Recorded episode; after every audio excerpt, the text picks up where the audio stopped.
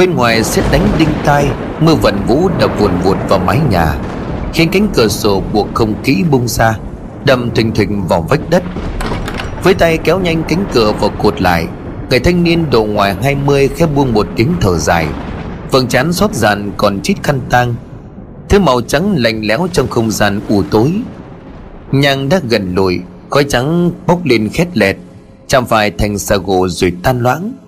Sát cạnh cửa sổ, bên trong cái giường tre ọp ẹp, bông màn còn đang buông rủ, xác của một người đàn bà nằm ngửa, hai tay buông thõng, mặt đắp một tấm vải trắng với nải chuối và con dao im lìm trên bụng. Với tay thắp thêm cho mẹ một tuần nhang thơm, người con trai cắm xuống một cái đọt chuối đặt ở đầu giường. Cách đầu giường nơi cái xác của người đàn bà đang nằm độ một gang tay có một cái bàn thờ. Bàn thờ mới lợp vội bằng một tấm ván thôi, cây trên ngay chầm gạch song song, trên đó bày biển sơ sài. Đây là một bát cơm bồng đầy có ngọn, vương vãi chút tàn hương, quả đúng quả trứng gà trên đó cũng đã nguội lạnh. Kia là một lò sứ, bên trong lòe hoe hai vài cành cúc vạn thọ, ở giữa là tấm di ảnh được họa bằng nét vẽ truyền thần còn chưa ráo mực. Mưa vẫn không ngừng rơi, sấm sét vẫn dợp trời, gió từ khe cửa luồn vào trong nhà từng cơn, khiến cho cây phàn mắng bên cạnh bàn thờ khẽ lay động. Tấm mùng trắng đục cũng khẽ rung lên, thứ màu cháu lòng nhức nhối trong nhang khói. Khẽ chắp tay xì xầm khấn vái, bóng lưng gầy nặng nề quay đi, chầm chầm tiến lại cái chiếu đang trải ở giữa nhà. Bên trên cái chiếu hòa bốn người đàn ông và một người đàn bà đang ngồi xếp bằng quanh chiếu. Tám cặp mắt đều hướng về một người đàn ông, khầm đúng ra là một cụ già độ ngoài bát tuần, tướng mạo quắc thước, tóc bằng trắng búi cổ hành và làn da nhăn nhúm họa rõ thần sắc ưu tư. Để cho người thanh niên ngồi xuống, cụ già mới khẽ ngẩng đầu. Cô nhìn người thanh niên rồi lại nhìn tám gương mặt còn lại, rồi bắt đầu trầm giọng. Đến nay dòng tộc của nhà các người, tính cả bà đây, là mất mấy mạng rồi. Câu hỏi của cụ già làm cho gương mặt khẽ biến sắc. Vài tiếng khóc thút thít đã vang lên khe khẽ, biến không khí tàng thường giữa tiết trời giông bão càng thêm phần nặng nề. Một người đàn ông trung tuần khẽ chắp tay rồi bẩm thưa. Dạ bẩm cụ, cả thầy là tám người rồi, cứ ba ngày là một người. Cậu già lấy trong tay nải đang đặt bên cạnh ra một tờ giấy dầu, đoạn bảo một người trong đám ghi chép tỉ mỉ tên tuổi, bát tự sinh thần, ngày giờ mất của những người đó, rồi lầm nhầm tính gì đó rất lâu. Nửa tuần nhang trôi qua, cậu già ngẩng đầu lên rồi nói. Dòng họ nhà các người phạm phải trùng tang liên táng, người chết đầu tiên xét theo thiên căn địa chi và theo tứ cung mệnh thì phạm phải giờ trùng phục, cho nên mới có chuyện cứ ba ngày bắt một mạng. May cho các người là đêm nay mưa gió, vì lỡ đổ đường cho nên ta mới tá túc và biết sự này, không may là còn giải kịp. Mấy người kia nét mặt đã giãn ra được đôi chút, vội quỳ xuống khẩn cầu nhất hô ứng bá. Thầy mở lòng từ bi cứu họ với, xin thầy. Cô già nhìn đám người rồi bảo. Việc chấn trùng thì ta có thể dùng lực và sức mạnh của thần linh binh ra bắt nhốt trùng vào vong linh người mất, cho vào trong hố và chấn bằng những lá bùa trên miệng để khỏi chạy ra. Cách này tuy có hiệu quả nhưng mà thực ra rất nguy hiểm, vì công lực của ta còn cao. Trùng còn phải chịu hãm trong vòng tù ngục.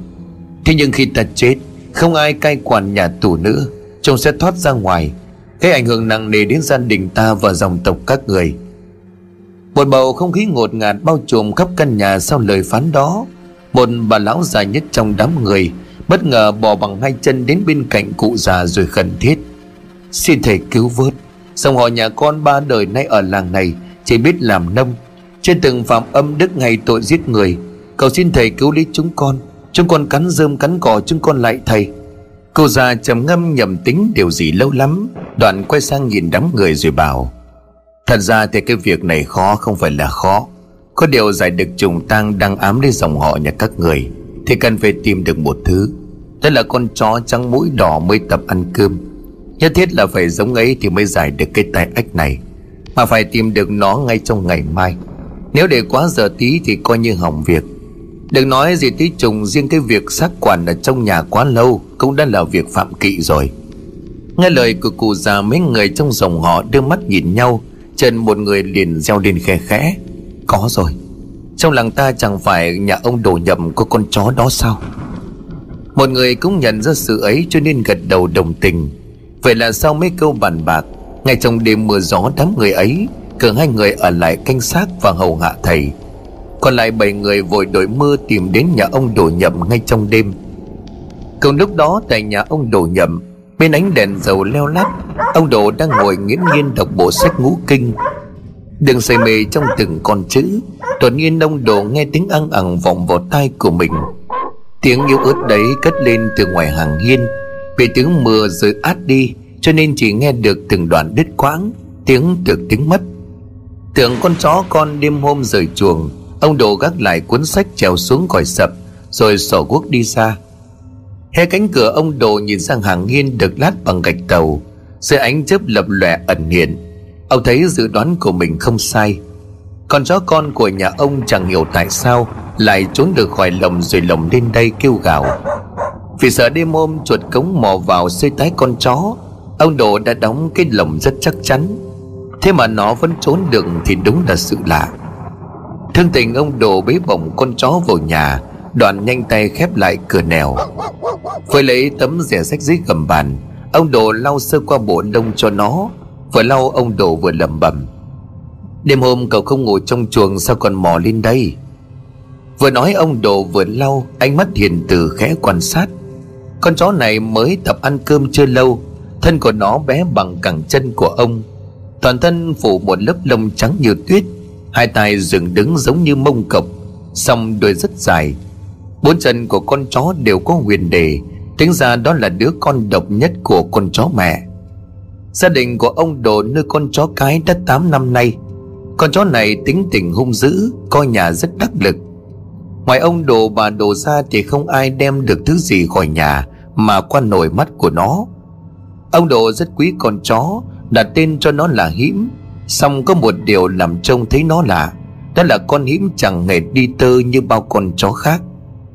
Suốt tám năm dòng, con Hiễm cứ trơ ra như không. Thậm chí bà Đồ đã mấy lần giục chồng bán đi. Bà bảo con Hiễm là giống thịt đẻ, đã vậy lại còn lạ lắm. Thế nhưng ông Đồ vì thấy nó coi nhà quá giỏi cho nên nhất định giữ lại để nuôi. Đùng một cái, con Hiễm bỏ đi đâu một thời gian. Khi quay về, hai ông bà đã rất bất ngờ về cái bụng của nó chừa lùm lùm. Ông Đồ mừng lắm, vội tự mình dọn ổ cho con Hiễm dưới bếp. Ngồi thấy cái bụng căng tròn với tám núm vú, ông Đồ nhầm tính phen này ít nhất nó cũng sinh tới bốn con chó con. Ấy vậy mà trái với suy đoán của ông, con Hiễm nằm ổ thêm độ năm ngày rồi hạ sinh được một con chó duy nhất, chính là con chó trắng mũi đỏ này. Điều làm cho ông Đồ xót xa hơn đó là sau khi đẻ xong đứa con, con Hiễm nằm vật ra. Đôi mắt của nó nhìn ông ươn ướt như cầu khẩn điều gì, rồi học lên một tiếng chết tốt. Thương con chó trung thành, ông Đồ bàn với vợ đem xác của nó chôn dưới gốc cây xoài sau vườn. Chẳng biết do bàn tay chăm bẵm của ông bà Đồ kỹ lưỡng hay do số mệnh của con chó con lớn quá, nên dù cho con chó mẹ chết ngay ngày hạ sinh mà con chó con vẫn khỏe mạnh lớn lên. Đừng cái con chó con sau khi bú mớm được nước cơm thì không hề thấy yếu đau gì cả. Cách đây một tuần nó đã tập ăn cơm, làm trông Đồ càng yên tâm. Đang lau tấm thân ướt nhẹp của con chó, ông Đồ giật mình khi nghe những tiếng đập cổng gấp gáp. Đêm nay chỉ có một mình ông Đồ ở nhà. Bà Đồ cùng con sen lên chùa cúng giường vì mai là ngày rằm. Thành ra là dù muốn hay không, ông Đồ cũng đành tự mình ra xem ai đến. Đặt con chó vào một chỗ ấm, ông Đồ tiến ra hàng hiên, men theo dãy nhà ngang và đội mưa chạy đến cầm. Cái then cài vừa hạ xuống, ông Đồ thấy mấy người trong dòng họ Vũ đang đứng đó ướt sũng. Giật mình, ông Đồ vội đẩy rộng cửa rồi mời cả đám vào nhà. Không đợi cho ông Đồ pha ấm trà nóng, đám ấy ngay lập tức trình bày mục đích đến đây. Là người đọc sách thánh hiền lại hiểu đạo làm người, dù trong lòng rất quý con chó lông trắng, song xét ra so với việc cứu cả một dòng họ thì ông Đồ chẳng tính toán làm chi. Sau cùng ông Đồ gật đầu đồng tình, đem con chó trao lại cho đám người kia. Là thầy, con chó bà nãy còn đang run rẩy được ông quấn trong mấy lớp áo rồi cẩn thận đặt trên sập, nay đã biến đi đầu mất. Thế là ông Đồ kêu sáng ngọn đèn dầu rồi cúi xuống tìm. Thấy con chó con đang nằm tận trong gầm sập, ông Đồ vừa gọi vừa thò tay vào trong tính bắt. Con chó ngày thường hiền lành là vậy, vậy mà nay đột nhiên dở chứng. Nó nhe hàm răng gầm gừ những tiếng điên dại rồi táp thẳng vào tay của ông Đồ. Bị cú cắn đầu điếng, ông Đồ thốt lên khẽ khẽ rồi rụt tay lại theo bản năng. Sau cùng đám người kia phải lấy gậy chọc đồn đẩy một lúc lâu mới bắt được nó. Đám ấy cuộn con chó vào một manh áo rồi xin phép đi ngay, bỏ lại ông Đồ với một cảm giác hụt hẫng và mất mát. Đem con chó về đến nhà cũng là lúc cái xác còm cói đã an vị trong cỗ quan tài. Vừa thấy con chó còn đúng giống chó trắng mũi đỏ, cô già mới bảo đám người kia tiến hành đem bà cụ đi chôn ngay. Mưa đã ngừng rơi nhưng sớm trước vẫn lập lòe rền vang như giận dữ. Bề trên con đường độc đạo dẫn ra nghĩa trang, giữa tiết trời u ám khung cảnh hoàn toàn vắng lặng. Dân trong xóm đang ngủ say, không ai biết giờ này còn mười bóng người rồng rắn nối đuôi nhau. Người đi đầu là cụ già tay cầm một bó nhang tỏa khói nhòe nhòe. Đi sóng đôi bên cụ già có hai người đàn bà, một người cầm một thau muối, người kia cầm một xấp tiền giấy âm phủ. Thế cụ già cua bó nhang lên trên không trung một lần là hai người đàn bà kia kẻ ném giấy tiền, kẻ ném muối sang hai bên đường. Hành động đó lặp đi lặp lại liên tục. Trong đêm đen, bó nhang phực lên đỏ rực như một ánh lửa ma chơi, tỏa ra mùi hương cồn cào đến ma mị. Theo sau ba bóng người đi trước là bốn người đàn ông đang kề vai khiêng quan tài. Có quan tài ọp ẹp rung lắc theo mỗi nhịp chân. Trên nắp ván thiền còn có một con dao phay cắm ngập nửa lưỡi. Theo sau cùng là ba bóng người khác. Đi giữa là con trai của bà cụ, tay trái ôm con chó lông trắng, tay phải cầm bát cơm bông. Hai người khác đi sóng đôi, sau lưng một người đeo cái sọt tre rất lớn, người còn lại lại vác theo một cái thúng, chốc chốc lại giả bộ gào lên hai ba tiếng thì thảm. Đoàn đưa ma tiến ra một mảnh đất nằm kế bên con sông, nơi hoàn toàn trống trải và ở tận cuối bãi gồ mà. Hạ cố quan tài xuống, cụ già bắt đầu cho đào mộ.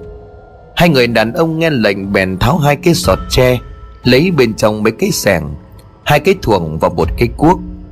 Theo lệnh của cụ già, huyệt mộ chôn thây của người chết phải đào theo chiều dọc, nghĩa là cố quan tài này sẽ chôn đứng mặt quay ra sông, lưng hướng về làng. Đám người ấy cứ y lệnh mà làm. Vì huyệt mộ đào sâu xuống theo chiều dọc cho nên rất tốn thời gian. Thêm việc cơn mưa lớn bàn nãy khiến cho bùn đất nhão ra, dính bết vào lưỡi xẻng, khiến động tác của đám người rất chậm.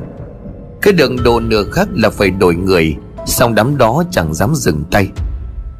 Hùng hùng từ đầu giờ tí cho đến đầu giờ xỉu, lỗ huyệt tạm bợ cũng đã hình thành. Cũng là lúc bàn cúng của ông thầy bày ra xong. Thắp lên bó nhang đỏ rực, ông cụ cầm lấy rồi tiến lại lỗ huyệt, đứng lầm rầm cầu khấn được một lúc. Ông cụ dùng nắm nhang vẽ vào không khí những hình thù kỳ lạ. Đoàn bảo một kẻ tháo con dao đang ghim chặt trên nắp ván ra và bắt đầu chôn cất. Cái quan tài nằm vừa vặn trong lòng huyệt, cũng là lúc từng xẻng đất bùn hùng hục lấp xuống. Khi mà mộ đất đã lấp xong, ông cụ cũng đã hoàn thành công việc riêng của mình, đã lặn nạn xong mười hai con định nhân bằng đất. Chống tay đứng dậy, ông cụ lệnh cho đám người lấy con gà mái đã đem sẵn ở nhà, hiện đang bị trói chân trong sọt tre. Cứ cổ con gà, ông cụ dí máu lên trên huyệt mộ, đoạn đặt cái xác con gà còn co giật lên đỉnh mộ. Xong rồi, ông cụ móc trong túi áo ra một nắm tóc. Nắm tóc này là nắm tóc của người nằm dưới huyệt mộ. Ban nãy ở nhà, ông cụ đã cắt sẵn trước khi cho đặt xác vào quan tài rồi đóng đinh. Cầm nắm tóc trong tay, ông cụ tiến lại cho người con trai đang ôm con chó trắng, cẩn thận buộc mớ tóc quanh thân của con chó. Ông cụ lấy thêm một sợi dây thừng cột quanh cổ của nó và lệnh thả con chó ra. Trước mấy cặp mắt đang căng ra theo dõi, ông cụ dắt con chó lông trắng đi chín lần vòng quanh mộ, vừa đi vừa gọi tên của người chết, cả thầy đủ chín lần. Hành động ấy kết thúc, ông cụ lệnh cho cả đám theo mình ra bờ sông gần đó, không quên đem theo mười hai con định nhân và cây thúng. Ông cụ sắp mười hai con định nhân thành một hàng ngang, đoạn lầm rầm khấn vái, thư phù cho hết thảy từng con một. Bài phù vừa đọc xong, Ông cụ rút bên hông ra một thanh hắc kim đao nhỏ nhưng mà sắc, rồi lần lượt dùng dao chặt đầu từng con một. Tất cả hình nhân cột đầu cùng con chó trắng bé nhỏ bị đem bỏ chung vào cái thúng và thả trôi sông. Nhìn cái thúng trôi dần ra giữa dòng và lướt trên mặt sông, ông cụ mới thở phào nhẹ nhõm. Quay lại nhìn đám người, ông cụ trỏ tay vào người con trai rồi bảo: linh hồn đã được ta cầu cho siêu thoát, còn chó trắng kia đã là vật thế mạng, bất luận là sống hay chết. Ngay ngày mai các ông phải đem ba mươi hai cặp chè đóng xung quanh nhà anh này theo đủ tám hướng, mỗi hướng bốn cọc, và chính giữa nhà đóng nốt bốn cọc. Cứ y như lời của ta mà làm, tất trùng tang sẽ được hóa giải. Đoàn người lầm lũi kéo nhau về trong đêm. Chúng là lúc cái thúng đã biến mất trên dòng sông u ám. Tinh mơ hôm sau, trên con sông hoang lạnh, trời còn tối đen, đất còn sộc lên hơi ẩm. Vậy mà ở mé bờ đã có một bóng người bị bõm ngụp lặn. Cái giỏ tre cầm bên mé ngông, cái khăn mỏ quả chít thật trên đầu không ngăn được hết đám tóc lòa xòa, mấy cọng rũ ra chạm sóng nước ướt đẫm. Bóng người ấy là của bà cụ Trân. Ngót bảy mươi cái xuân xanh, bà cụ Trân đã năm lần quấn vầng tang trắng, hai cho ông bà cụ thân sinh, hai cho bố mẹ chồng và một cho chồng bà. Đấy là còn chưa kể đã năm lần bà cụ chết từng đoạn ruột vì nằm cái chết của năm đứa con trai. Vớt vát cuối cùng của cuộc đời khốn nạn ấy, may sao còn hai thằng con út. Kha là con trai lớn, năm nay độ tam tuần, đã lấy vợ và hiện đang sống cùng mẹ. Báu là con trai thứ, năm nay mới tròn mười tám, hiện đang đang lính ở xa nhà. Căn nhà ba gian cũ nát được thừa hưởng từ đời bố chồng, cho đến giờ chỉ còn một mình bà cụ cùng hai người con lủi thủi ra vào. Hàng ngày Kha đem vải nhuộm xuống chợ huyện bán, đi từ canh năm tờ mờ sáng cho đến khi bầu trời tối sẫm mới gồng gánh kéo hàng về. Về phần của mình, bà cụ Trân buồn chân buồn tay, thành ra là việc bị bóm ở khúc sông kiếm con cua con cá là việc thường tình. Đang áp mặt xuống nước, tay lần mò con trai dưới bùn, chờ đánh mắt của bà cụ vô tình liếc ra mặt sông, nơi dòng nước êm ả à dập từng cơn sóng nhẹ. Vừa nhìn ra hướng ấy, bà cụ giật mình khi thấy một cái thúng đang dập dềnh trôi. Càng lúc cái thúng lại càng trôi xa lại gần nơi bà đang đứng. Khi còn cách độ hai sải tay, bà cụ nghe thấy bên trong thúng phát ra tiếng ngư ử rất nhỏ. Thế tò mò, bà cụ chờ cho cái thúng trôi giặt lại gần rồi nhòi người với lấy, cốt là để xem bên trong có gì. Vừa ngó mặt vào, bà cụ Trân giật mình khi thấy bên trong thúng có một con chó con. Bộ lông trắng của nó dính đầy bùn đất, trên thân quấn một vòng tóc rối. Ánh mắt hiện rõ sự hoảng sợ và cái đuôi quẫy rối như là cầu xin.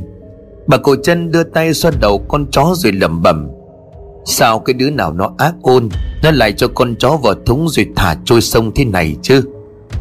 Thôi coi như là bà với mày có duyên với nhau, về nhà bà nuôi có rau ăn rau, có cháo ăn cháo. Đằng nào thì bà cũng chẳng có ai bầu bạn, có thêm mà mày thì cũng là có thứ giữ nhà, tiện cả đôi đường con ạ. Nói rồi bà cụ kéo cái thúng vào bờ rồi lội lên, đem theo cả cái thúng và con chó về nhà. Mới vừa đến con ngõ dẫn vào trong nhà, bà cụ Trân gặp ông Thảo hàng xóm đang dắt trâu ra đồng. Ông Thảo này là hàng xóm sát vách nhà của bà cụ, năm nay độ tứ tuần, không vợ không con. Vừa giáp mặt, ông Thảo đã mau mồm nói: à, cô đi mò ốc về đây hả? À, vâng, tôi mới về à, bác à, đương đi thả trâu đấy phải không? Ông Thảo gật đầu, nhắc thấy cái thúng bà cụ cắp bên nông. Ông Thảo lúc này tò mò: Ờ, à, cụ cắp cái gì mà có vẻ nặng thế? Ờ, à, ban nãy tôi đương mỏ ốc, thế có cây thúng này à, trôi lại gần, ngó vào nhìn thấy có con chó con. Tội nghiệp bà, chắc đứa ác ôn là nó cho vào thúng rồi thả trôi sông đi bác. Ông Thảo ổ lên rồi ngó vào bên trong. Vừa nòm thấy con chó lông trắng, ông Thảo giật nảy cả mình thẳng thốt. Ông quay sang nhìn bà cụ rồi nói: chết rồi, cậu phải đem con chó này đi giết ngay đi, chớ có đem nó về nhà. Chó trắng mà thả thúng trôi sông thế này là phép yểm thần trùng đấy. Thể pháp sẽ dồn hết vật đen của gia đình đó lên đầu con chó, rồi thả trôi sông cho tự sinh tự diệt. Cô đem về khác gì sức vận hạn vào thân. Giết nó ngay hoặc là đem ra sông đốt vía rồi thả đi. Sống này nó suối quẩy lắm. Bà cụ Trân nghe đến đây thì hoảng sợ ra mặt. Bà nhìn ông Thảo rồi lại hỏi: Bác bảo sao? Con chó đem vận rủi đến với tôi hả? Ông Thảo khẳng định: Cho hàng xóm láng giềng cho nên tôi mới nói. Tôi biết có một gia đình ở tổng kế bên cũng vớt được một con chó trắng đang bị thả trôi sông. Sau đó vận đen nó cứ liên tục kéo tới. Trong một năm chết liền bốn mạng đó cụ. Cụ phải nghe tôi không sau này là hối trả kịp. Nó nhìn con chó đang rúng gió trong cái thúng, bà cụ chân lại mồi lòng. Bà đưa tay vuốt đám lông với mấy mảng bê bít buồn rồi tặc lưỡi: À thôi kệ đi, cái con chó nó bé thế này ai lại nỡ lòng làm ác như thế. Tôi thì tôi còn cái gì đâu mà sợ. Tôi cứ đem nó về nuôi làm bạn cho nó đỡ buồn. Thôi bác ra đồng kẻo nhỡ việc nha, tôi về trước. Nhìn bóng lưng gầy lật đận đi về nhà, ông Thảo chỉ biết lắc đầu cảm thán. Đưa tay mở cánh cổng gỗ nặng nề, bà cụ chân nhẹ nhàng đi vào bên trong. Bên trong căn nhà ba gian bằng gạch mộc kiên cố, ánh đèn dầu vẫn chưa được khêu lên. Yên chí là vợ chồng con trai của mình đang ngủ. Bà cụ lầm lũi cắp cái thúng đi ra sau nhà. Dạo báo thằng con trai thứ của bà còn ở nhà, bà cụ còn dễ thở hơn một chút. Vậy mà sau khi người con út đang lính đi xa, cuộc sống của bà cụ chân chừng khổ sở lắm. Kha, con trai lớn của bà, là một kẻ đớn hèn nhu nhược và răm rắp nghe theo lời của vợ.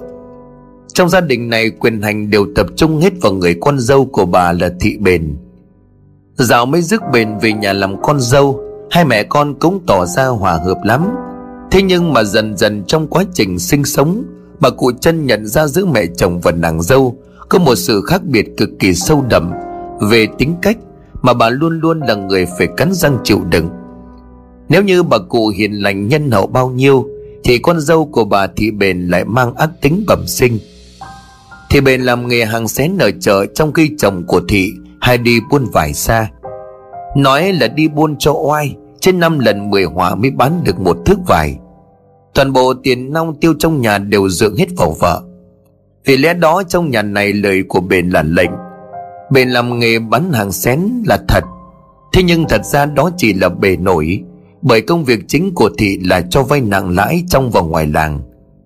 Có gia đình của ông Sậu ở làng bên vay của Thị năm quan tiền làm đám ma cho bà cụ thân sinh, hẹn sau trong ngày của bà cụ trả lại. Quá hạn một ngày mà không thấy đánh tiếng gì, Bền thuê hai thằng cùng đinh đầu trộm đuôi cướp trong làng của mình sang đòi. Sang đến nơi gia chủ xin khất thêm hai ngày vì chưa chuẩn bị đủ tiền. Nói hết nước nít cái mà Bền chẳng mảy may thương xót, thì lệnh cho ngay thằng đầu trông mặt ngựa kia đột sạch tiền của gia chủ. Số tiền còn thiếu thì sang ngay thằng lấy luôn cái bát nhang bằng đồng trên bàn thờ bù vào. Đó chỉ là một trong rất nhiều việc thất đức mà Bền đã gây ra. Bà cụ chân đã nhiều lần góp ý với con dâu, song lần nào cũng bị Thị gạt đi. Thậm chí là còn không ít lần buông những lời nguyền rủa độc ác với mẹ chồng: Bà già rồi cho nên sinh chuyện đó phải không? Tôi làm tất cả để đem tiền về cái nhà này, bà đã không biết cảm ơn thì thôi còn ở đó giờ giọng bạc bẽo. Này, bằng tuổi bà ở làng này nên người ta ra đồng nằm cả rồi, sao bà còn chưa chết quách đi hả? Những lần như vậy bà cụ chân chỉ biết nín thinh. Bà cụ thường tự mình làm những việc có phúc, như là cứu giúp con chó trắng hôm nay chẳng hạn. Những việc nhân đức của bà cụ làm ngoài sự thúc đẩy tự nhiên do bản tính trời sinh, còn muốn thực hiện để phần nào trả nợ cho con dâu, trả nợ cho những hành vi bất chính và nhẫn tâm của Bền. Quay trở lại lúc ấy, đang lầm đũi cúi đầu cắp cái thúng về nhà ngang nằm ở sau vườn, thì đột nhiên bà cụ giật mình khi thấy hai cẳng chân đang án ngữ trước mặt. Chầm chầm ngẩng đầu lên, bà cụ nhận ra người đang chắn đối chẳng phải ai khác là ngoài đứa con dâu quái thai của mình. Vẫn bằng cái dòng sách mé, Bền dầu mỏ lên hỏi trống không: Mà đừng nhiều chửa mà cắp đít về, tay cắp cái gì kia? Bà chân nhíu mày nhìn con dâu, đã quá quen với cái thói nói chuyện vô phép thế này, cho nên bà cụ chẳng bận lòng. Bịa đại ra một lý do, bà cụ bảo: Nước lớn quá cho nên bu phải về. Bề chẳng để tâm đến lời nói của mẹ chồng, thì xăm xăm ngó vào bên trong thúng. Đúng lúc đó con chó trắng đột nhiên sủa lên, làm cho Thị giật mình. Con chó bàn nãy run cầm cập, thở còn chẳng ra hơi, vậy mà mới thấy mặt của Bền đã đứng dậy. Tiếng sủa đó không lớn, nhưng mà kèm theo đó là tiếng gầm gừ, cùng hàm răng nhỏ như là gai bưởi. Thỏa thấy con chó bền đất đanh mặt rồi rít lên. Trời đất, bà tha cái gì với thế này? Ốc không mang nổi mình ốc còn đòi bỏng cho rêu. Ném ngay đi. Tôi là tôi cấm đấy nhá. Rước cái giống bẩn thỉu này vào nhà rồi nó ỉa đá ra nhà tôi thì bà ăn bằng hết đấy. Bà cổ chân đang tính cái lại thì từ trong nhà Kha đã lục tục đi ra. Thế vợ to tiếng, Kha liền hắng giọng rồi hỏi: Hà cứ làm sao mà mới sáng ra mình đã ầm cửa ầm nhà lên thế? Ông xem bu cũng đem con chó này về đây này. Gớm nó thân còn chưa lo xong lại còn chó với má. Chết rồi nó có đeo được tang cho hay không mà lại khổ cái thân. Kha ngó vào trong thúng thấy con chó trắng yếu ớt đang nằm ở đó thì chớp miệng. Có con chó bằng cái nắm cơm thế mà cũng làm ầm lên. Bên lúc này trợn mắt lên rồi nanh nọc: Phải, giết rồi trong cái nhà này mẹ con ông chẳng còn coi cái con này ra cái gì. Tôi bận rộn sớm tối đi làm đem tiền về nuôi ba cái lỗ mồm. Một cha ông cũng do con này bỏ tiền ra xây. Ốm đau bệnh tật, tiền thuốc thang, tiền ăn mặc, tất cả đều do con này nó chu toàn. Để rồi nhận được cái sự bạc bẽo thế này đó hả? Tôi nói cho cái mặt của ông biết, còn không kiếm được tiền đem về thì tôi đuổi. Chẳng những bu ông mà ngay cả ông cũng cuốn xéo. Nói đoạn bền quay sang mẹ chồng nói như ra lệnh: Sắp đến cái suất siêu của bà đấy, hai quan tiền liệu mà đóng. Tôi có hỏi cụ tránh, cô ấy bảo chết rồi thì khỏi cần nộp. Bà cứ liều liều cái thần hồn nó, đóng chậm làm chế việc nhà quan thì chúng nó nọc cổ ra. Nói rồi bền ngúng nguẩy bỏ vào trong nhà. Kha tính nói gì đó với mẹ của mình xong nghĩ sao lại thôi. Nhìn bóng con trai léo đéo theo vợ vào nhà, bà cụ chân nín lặng thắp cái thúng về sau nhà. Từ khi kiếm ra tiền, bền mặc sức lộng hành trong nhà này và chẳng coi ai ra gì. Sau một lần cò miệng thì tống cổ mẹ chồng ra căn nhà ngang sau nhà cho tự ăn tự ở. Bà cụ chân vì muốn giữ hòa khí trong nhà, là là người trọng danh dự, không muốn hàng xóm bàn tán ra vào, cho nên cứ ngậm bồ hòn làm ngọt. Điều làm cho bà cụ cảm thấy xót xa nhất đó là Kha, con trai trưởng của bà đã bắt đầu thỏa hiệp và nghe lời của mẹ. Nhất là sau khi báo con trai thứ của bà cụ đi đăng lính xa thì tiếng nói trong nhà hoàn toàn nằm trong tay của bền. Bừng cái thúng vào trong gian nhà hôi hám, bà cụ chân đặt xuống rồi ngồi bệt ở nền nhà. Khẽ cử động cho mấy đốt xương sống kêu lên, bà cụ bế con chó ra khỏi thúng vuốt về cho nó: Số con may mà gặp ta, không thì làm mồi cho hả bá rồi. Thế từ nay ở với ta nhé, ta sẽ đặt tên cho con là Bột. Mà Bột này, cái ta dặn, ở nhà này thì đừng có quấy. Con đừng có lên nhà trên, làm bẩn nhà con dâu ta nó đánh chết bỏ đó. Thôi, bây giờ để ta lau rửa cho. Con chó trắng nằm trong lòng của bà cụ, ngước đôi mắt xanh thẳm nhìn chủ của mình. Như hiểu ý, nó dụi đầu vào manh áo còn ướt sũng nước sông của bà, rồi vẫy đuôi xoắn xuýt. Sau khi đưa con chó ra giếng rửa ráy qua loa, bà cụ chân cũng chút hết ốc chai vào trong cái hũ sành để nắp lại rồi trở vào nhà ngang. Con Bồn chạy trước, bốn chân ngắn ngỗn mà chạy rất nhanh. Nó đứng đợi bà cụ ở cửa nhà rồi lao vụt vào trong bằng một động tác rất nhanh, hệt như việc nó sợ vãi đái ra thúng khi bị thả trôi sông, chỉ là một cú lừa tài tình vậy. Bà cụ chân đi thẳng vào trong buồng, lấy cái niêu khoai luộc trong chạn, bên trong còn đúng một củ. Đem củ khoai ra ngoài, bà cụ bồng con chó lên sập rồi bẻ khoai ăn, người một miếng và chó một miếng. Con Bồn có lẽ rất đói cho nên ăn lấy ăn để. Thương tình bà cụ nhường nốt phần khoai cho nó. Nhìn con chó ăn ngon lành, bà cụ thương cảm vuốt bộ lông trắng mềm của nó, rồi lại cảm thán hạ mình nằm xuống giường. Con chó nhỏ tiến lại gần chủ, nó đi vòng tròn ba lần rồi cũng cuộn mình nằm xuống, xúc vào tay của chủ mình như tìm chút bảo vệ. Vậy là từ đó con chó trắng ở với bà cụ luôn. Thời gian đầu vì còn quá bé cho nên mỗi khi đi mò ốc, con chó đều bị bà cụ chân nhốt trong nhà. Ở nhà một mình xong, con chó không hề quậy phá, nó cứ nằm trong gầm trống, mắt dõi ra ngoài cửa. Chỉ cần nghe tiếng chân người hay người thấy mùi của bà cụ là nó lao vội ra mừng. Và hình như lời răn hôm nào của chủ đã ăn sâu vào não bộ, thành ra là không bao giờ nó bén mảng lên nhà trên một bước. Lớn lên một chút, con Bột càng quấn chủ hơn. Hết cụ lục tục mò giày đi mò ốc là nó cũng léo đéo theo sau, mồm ngậm một cái giỏ tre nhảy tung tăng ở đường làng. Ra đến bến sông, trong khi bà cụ chân bị bõm dưới nước, con bột lại sục sạo bắt chuột đầm. Mà kể con chó cũng có tài săn bắt, thành ra là hôm nào chín đời phẩm cũng là mấy con chuột đồng béo mẫm. Bữa ăn của hai chủ tớ cũng được cải thiện thêm phần nào. Có ba điều mà bà cụ Trân cảm thấy kỳ lạ ở con vật tinh khôn này.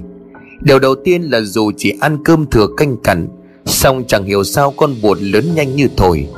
Nhớ dạo mới bắt về nó bằng cái cẳng chân. Thấm thoát tám tháng trôi qua, con bệt nay đã cao lớn hơn hẳn, bộ lông trắng như là bông, dài thòng lòng đã ngắn cũn.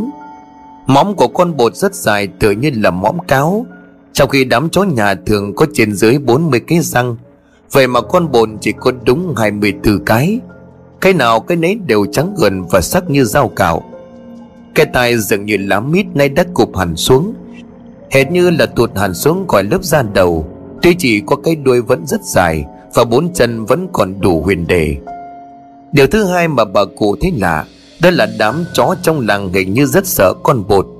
Nếu so về kích thước thì con bột chỉ là hàng con cháu, vậy mà ngay thấy bóng của nó đám chó trong làng đều cụp đuôi chạy mất.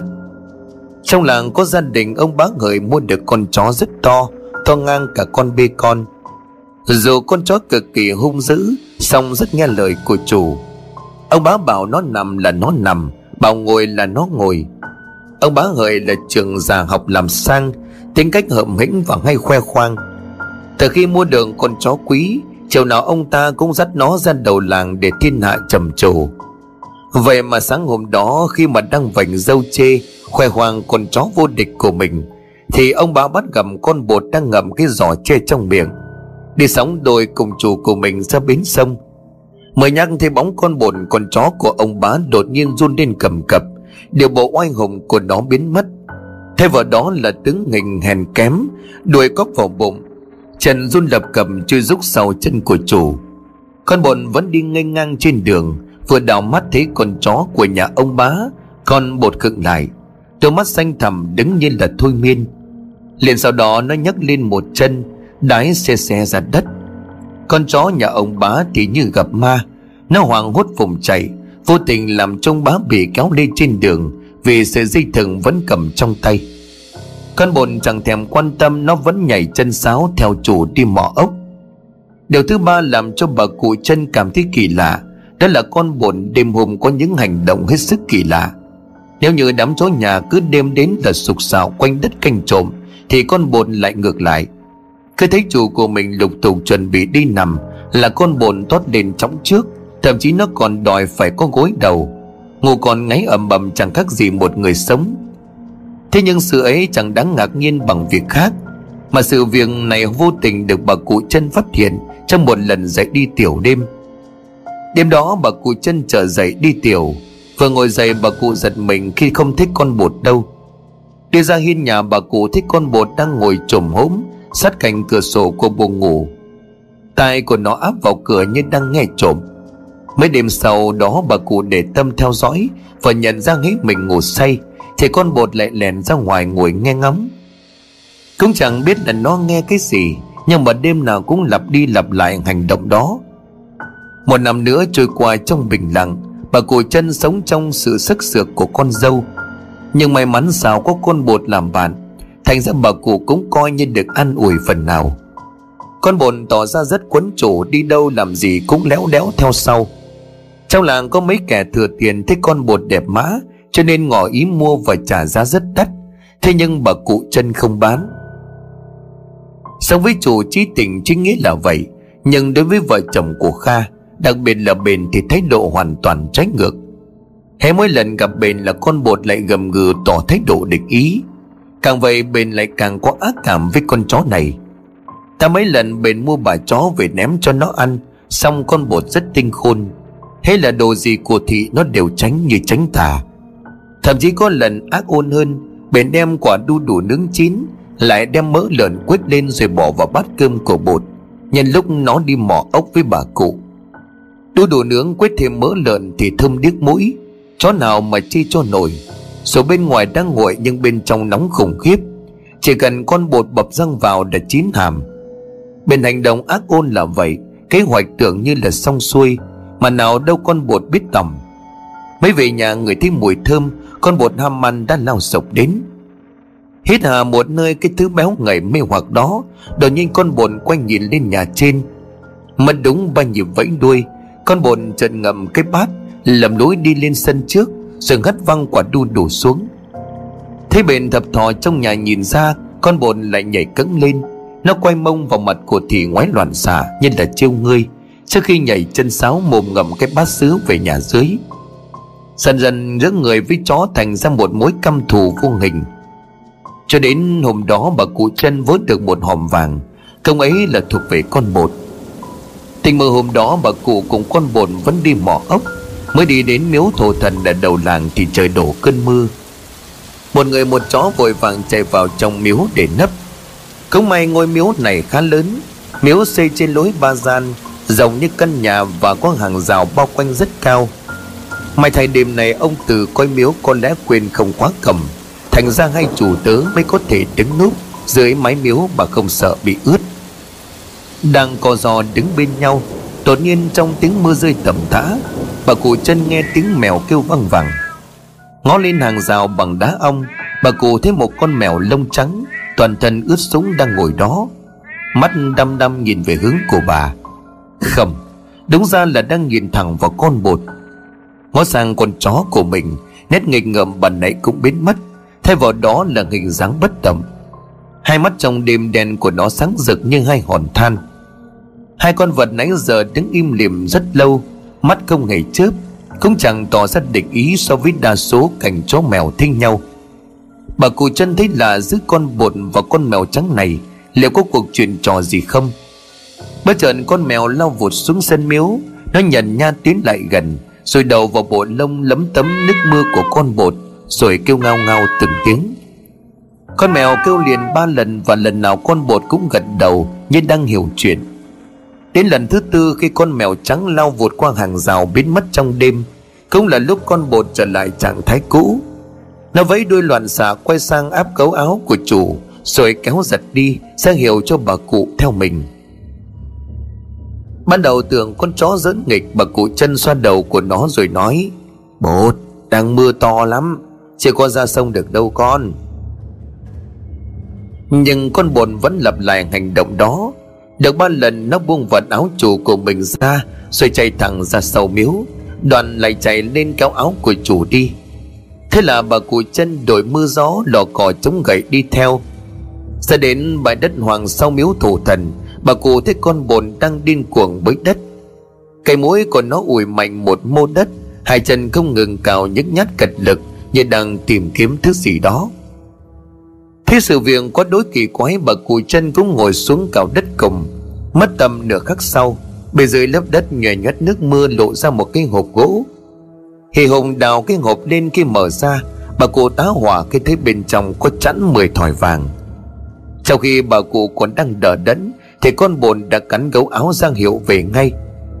Vậy là trong đêm mưa u tối, một tớ một chủ vội vàng đem kho vàng về nhà mà không biết quỷ chẳng hay. Vì sợ người con dâu thăm tàng biết chuyện, bà cụ đem hộp vàng đó giấu ở trong buồng. Sau cái đêm ấy, bà cụ cùng con bột vẫn quay lại nếp sinh hoạt xưa, số vàng đó hãy tạm tính sau. Thêm một năm trôi qua, cuộc sống bình lặng vẫn như vậy diễn ra. Càng ngày bền càng tỏ ra quá quắt và hỗn láo với mẹ chồng, và con bột càng ngày càng tỏ ra ghét ả à. Đã có mấy lần nó nham nhe cắn cho ả à một trận, nhưng nghe thấy tiếng của chủ gọi con bột lại thôi. Cho đến tháng tám năm đó, tàu này gặp một trận bão to. Bão cuốn sạch hoa màu, làm tình trạng phút chốc rơi vào bĩ cực. Hai tháng chống chọi cái hậu quả cơn bão còn chưa dẹp xong thì đến nạn hạn hán. Nắng nứt đất, nắng cháy thịt khét xa, kéo theo đó là bệnh tình hoành hành. Trong tổng có lắm người chết, xác người chất thành đống nằm la liệt khắp các miền quê. Kẻ sống thì vạ vật chẳng khác nào xác khô lượn lờ qua lại, hệt như bóng quỷ u linh lẩn khuất trong màn đêm. Thời buổi này tuy lương thực khan hiếm, năm trước thì hộ có tiền cũng có thể ngẩng cao đầu mà hưởng sự sung túc trong lúc hoạn lạc.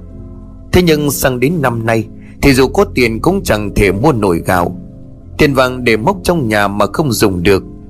Phú hộ hay kẻ giàu có thành ra cũng chẳng khác gì dân đen, chân đất mắt toét, lắm khi còn phải theo hương cầu thực hệt như khất dân. Làng này sở dĩ có thể trụ được đến giờ này tất cả là đều nhờ ơn của bà cụ Trân. Ngay khi nạn hạn hán kéo dài, bà cụ sực nhớ đến số vàng năm xưa. Bà cụ đào số vàng đó lên đem cho cụ Tránh nhờ đi mua gạo muối ở tổng bên cạnh để cứu đói dân làng. Cũng may cụ Tránh làng này là bậc hiền đức, cô cảm cái ơn của bà cụ Trân rồi xe Sano đóng ngựa đi ngay. May mắn sao cứu đói được cả làng, ơn đức ấy cao hơn trời biển. Nhưng chính hành động đó làm cho vợ chồng của Kha sốc nặng. Bền điên tiết cáu chồng rồi gầm lên: "Ông sáng mắt ra chưa? Hóa ra lâu nay con mụ già nó nó có vàng trong nhà mà cứ lươn lèo giả nghèo giả khổ. Sao là khôn ngoan không lại với giời đấy, giờ thì đem cúng hết cho mồm của thiên hạ." Kha đem sự ấy ra hạch hỏi mẹ của mình, còn bà cụ thì cứ lặng thinh. Đã từ lâu hai đứa con bất hiếu coi bà như cỏ rác, vì lẽ đó mà bà cụ thà đem cứu đói dân làng chứ không một hào các bạc nhất định không chịu cho. Càng vậy mâu thuẫn đâm mỉ trong gia đình lại càng bùng lên dữ dội. Bằng chứng là Bền cùng chồng đã xây hàng rào riêng, bỏ mặc mẹ mình sống lùi thủi như một chiếc bóng. Thế ba tháng trôi qua, bà cụ Trân sau một trận ốm thập tử nhất sinh chỉ nằm một chỗ, việc sinh hoạt có phần trở nên khó khăn. Kể từ khi bà cụ nằm liệt giường, nếu không có con bột ngày ngày đem khoai sống và cắp món nước lên, khéo bà cụ chết nhăn rằng không ai hay.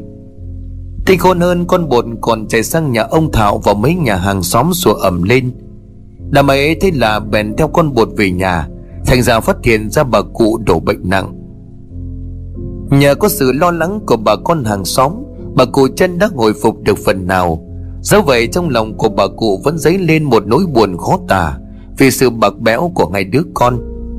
Về phần của mình, sau khi nghe hàng xóm dị nghị, vợ chồng của Kha đã đập bỏ hàng rào mới xây, nhưng thái độ hỗn hào thì vẫn nhân lên gấp bội. Kha đàn này bấp vào thói quen nhậu nhẹt, quên năm ngày tháng, tiền bạc một trinh không kiếm ra, ngày ngày ngửa tay xin tiền vợ và nhận lại những tiếng mạt sát chửi rủa, khiến cả bất đắc chí và thói bê tha có điều còn nhiều hơn. Bền vẫn đối xử với mẹ chồng tàn tệ, như mới sáng nay thì mới vả cho mẹ chồng một cái tiêu cả mồm vì cái tội đi ngang qua làm bẩn sân của nhà thị. Tất cả nguồn cơn đều bắt đầu từ số vàng bà cụ đem đi cứu tế.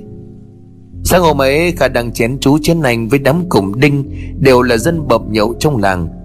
Trong cuộc vui ngà ngà say, tiếng của cả chép khề khà vang lên: "Bác Kha à, bác Kha đúng là có số giàu sang mà không biết hưởng. Hưởng cái mả cha nhà mày đó. Cái rào tao đi buôn vải, nếu không bị chúng nó lừa thì đúng là số hưởng thật, chứ bây giờ mày bảo hưởng là hưởng cái gì?"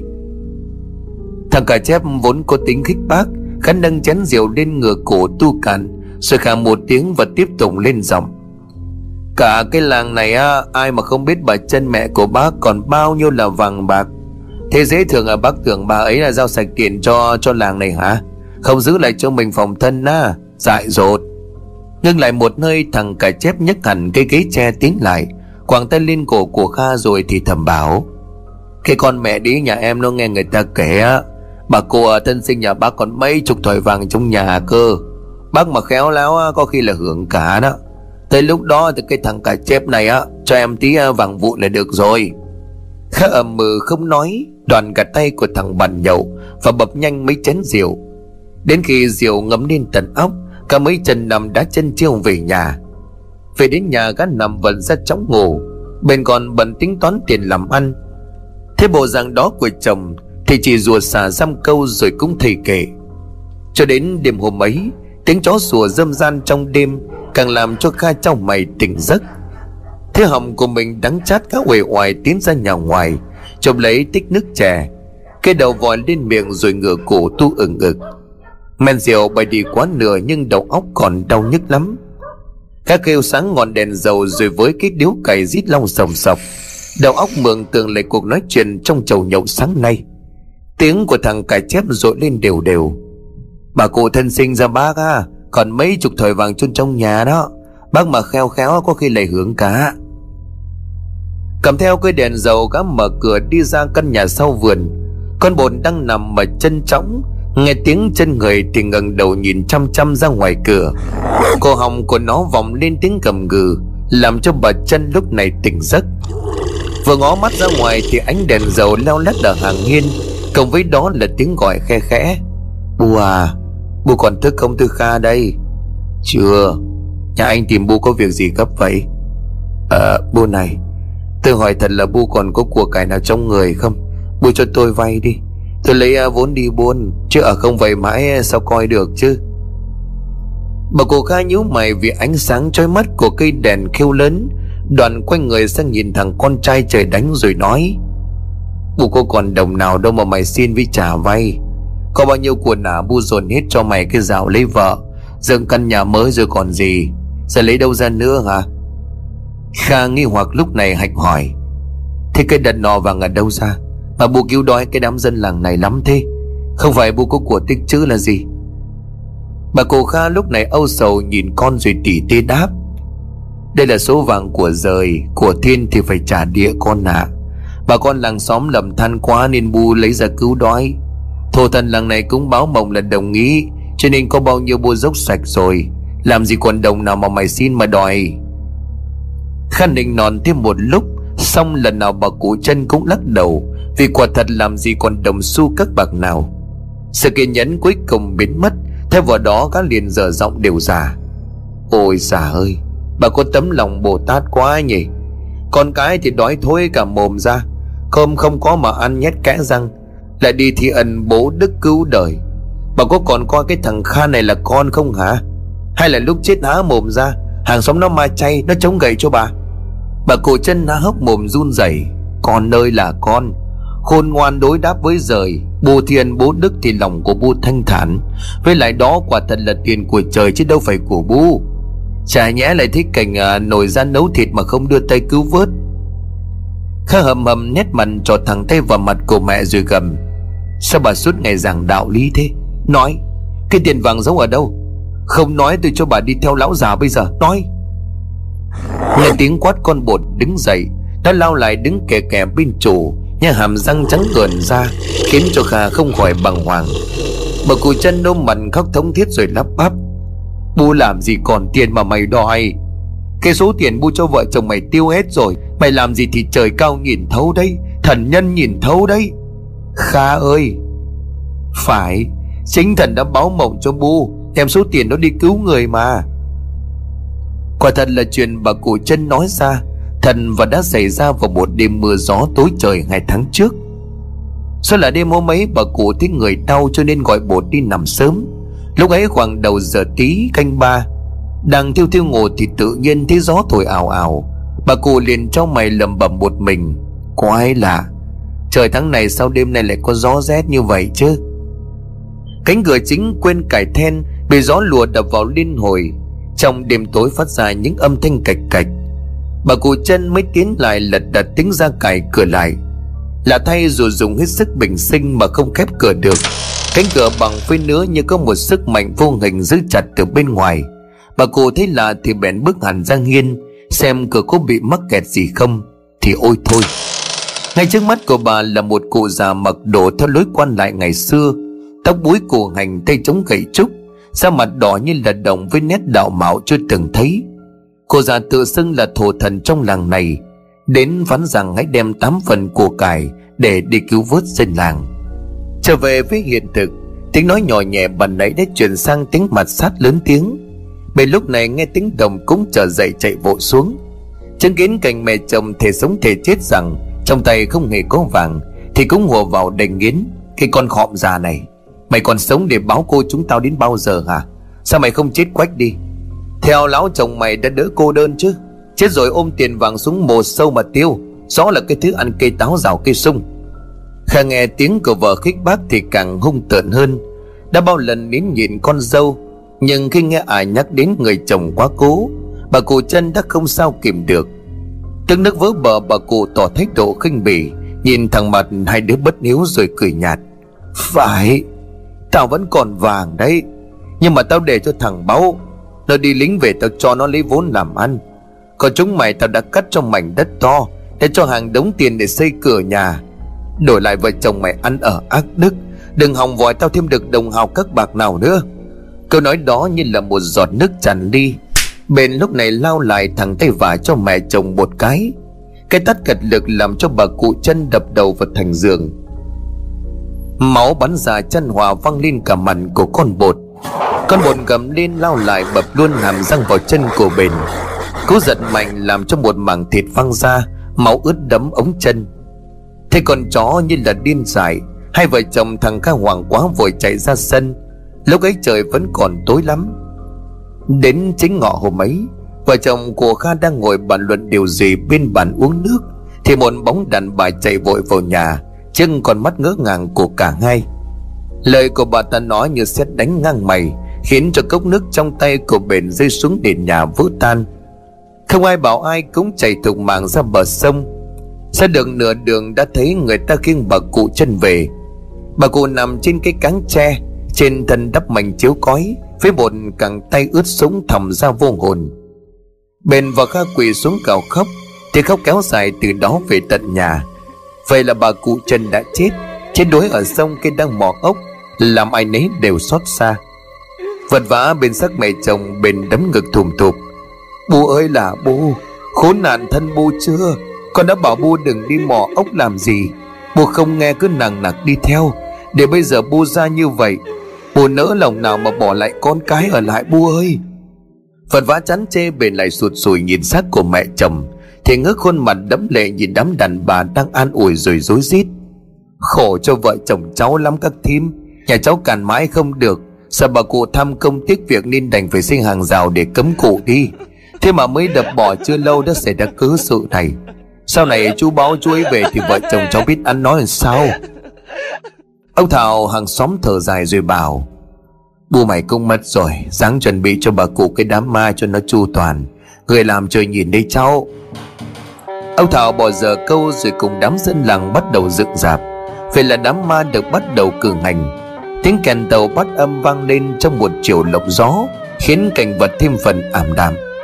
Thế là bà cụ chân đã chết, bao lo toan bỏ lại hết trọn đời khi xác thân yên vị trong cỗ áo quan sơn son thiếp vàng. Và cũng chính từ lúc lễ viếng bắt đầu cử hành, những sự việc ma quái tìm về, và đáng sợ hơn, nó diễn ra ngày khi trời còn chưa tối.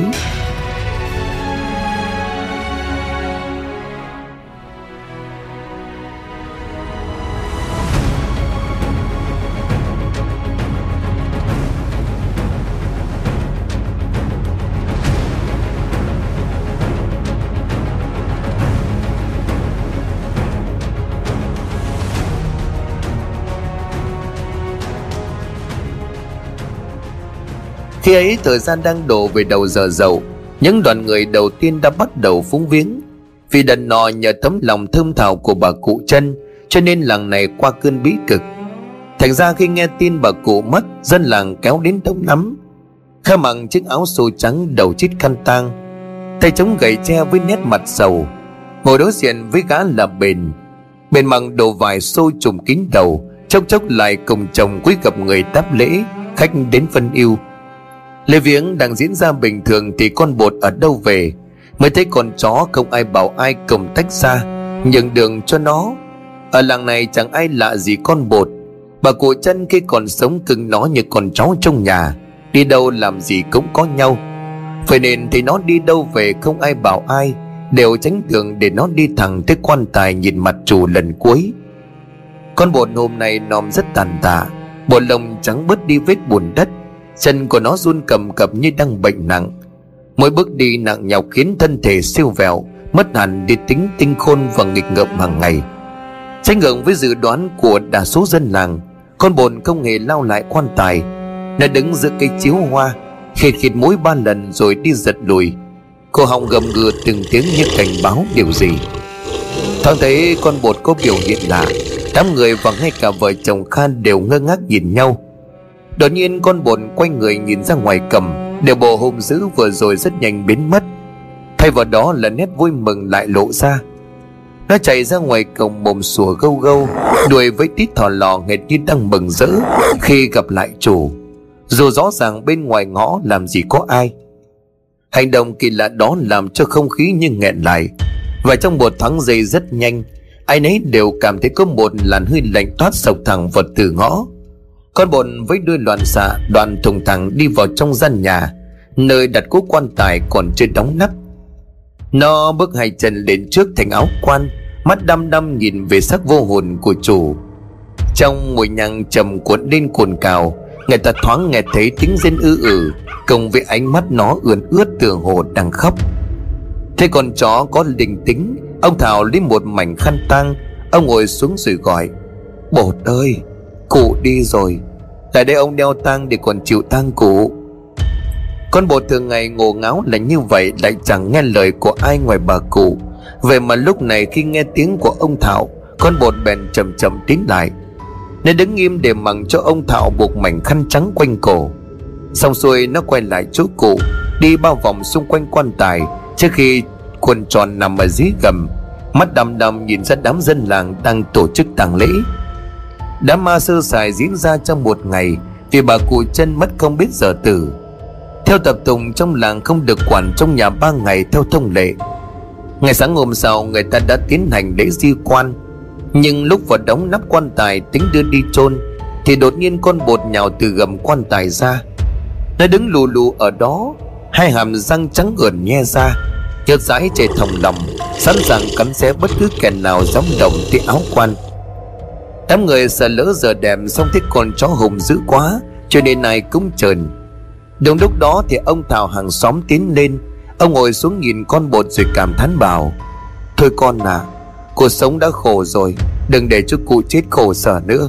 Con tránh ra để bác ấy đem cụ đi chôn, cho cụ nhập thổ con ạ." Nó đến hai lần con Bột mới chịu nhường đường. Nó lùi ra xa đứng nhìn cảnh đám người đóng đinh nắp quan tài, rồi cảnh vợ chồng con trai của bà cụ vật vã khóc than. Tiếng kèn tàu eo éo, tiếng chiêng, tiếng trống cầm mầm, mùi nhang trầm cuộn đặc ký ức con Bột về buổi sáng tịch mệnh ngày hôm qua.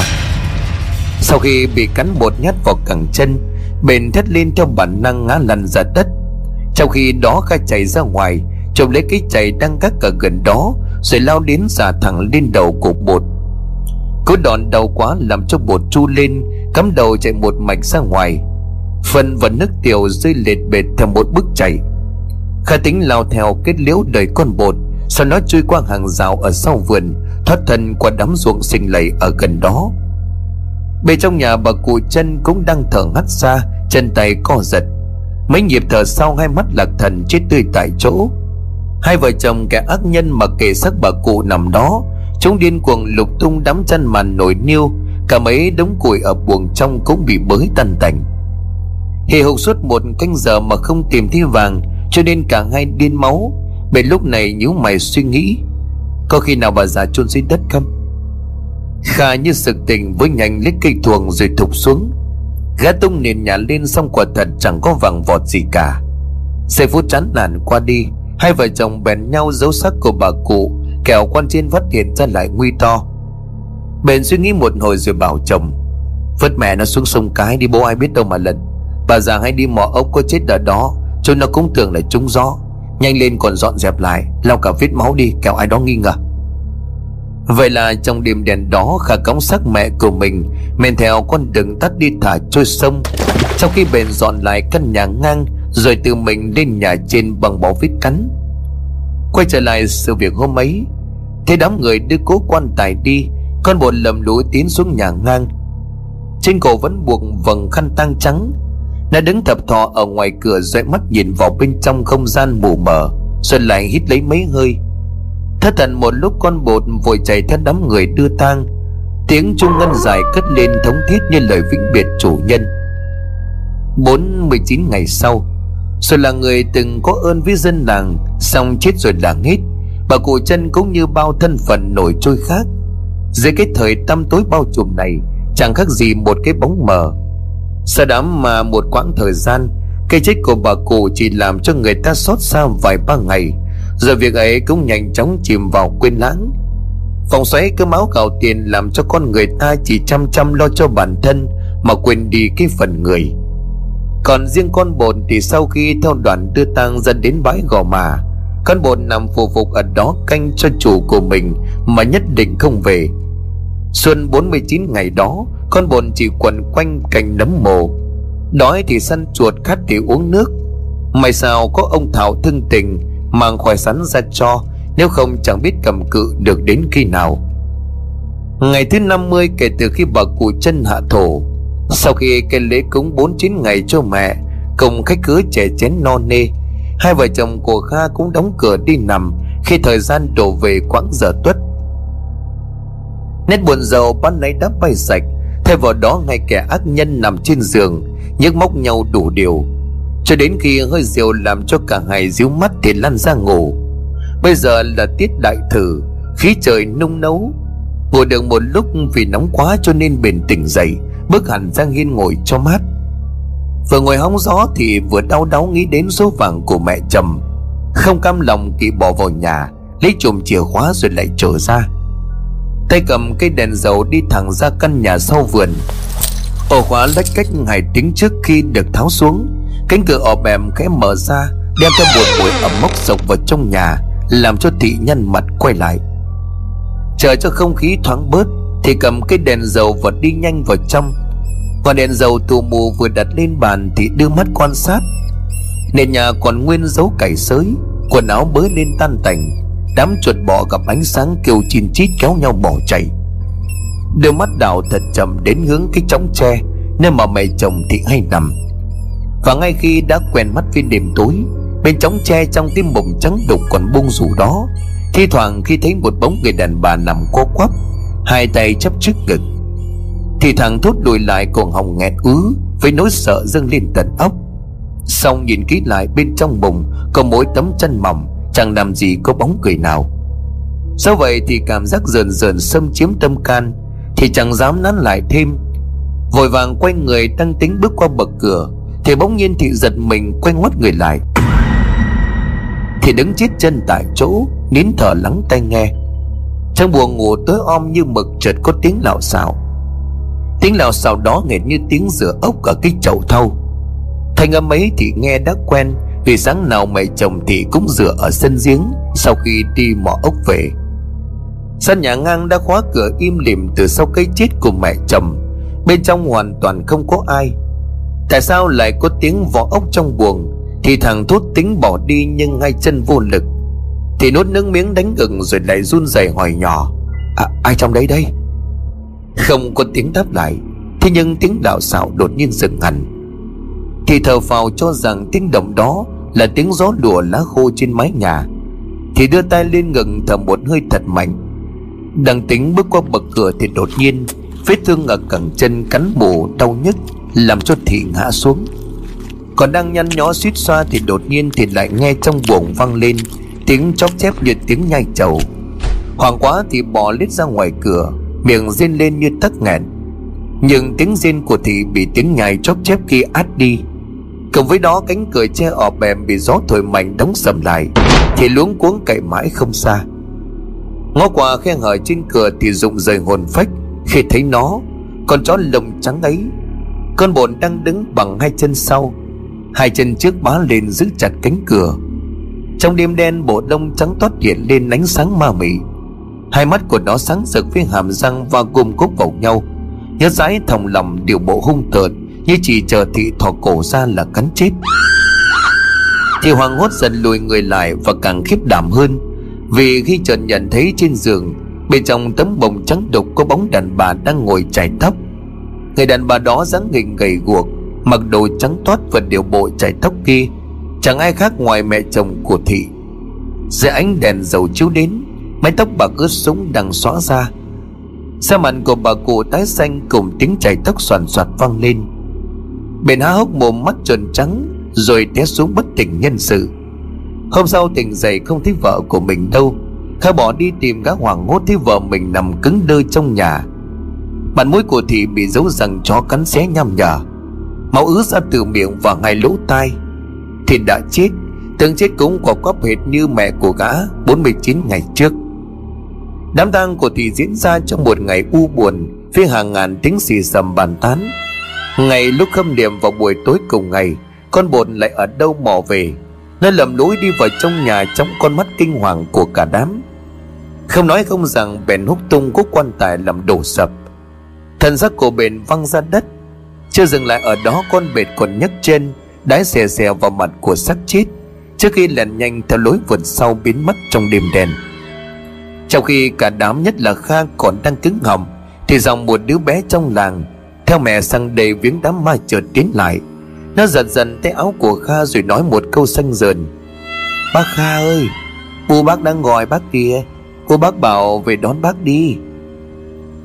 Sau cái chết của Bền, ba ngày sau, người ta phát hiện xác của Kha thắt cổ trong buồng. Bên ngoài gian nhà chi chít dấu chân chó còn ướt đẫm bùn đen. Một tháng sau, Báu đi lính về, nghe tin mẹ và anh chị đột ngột mất.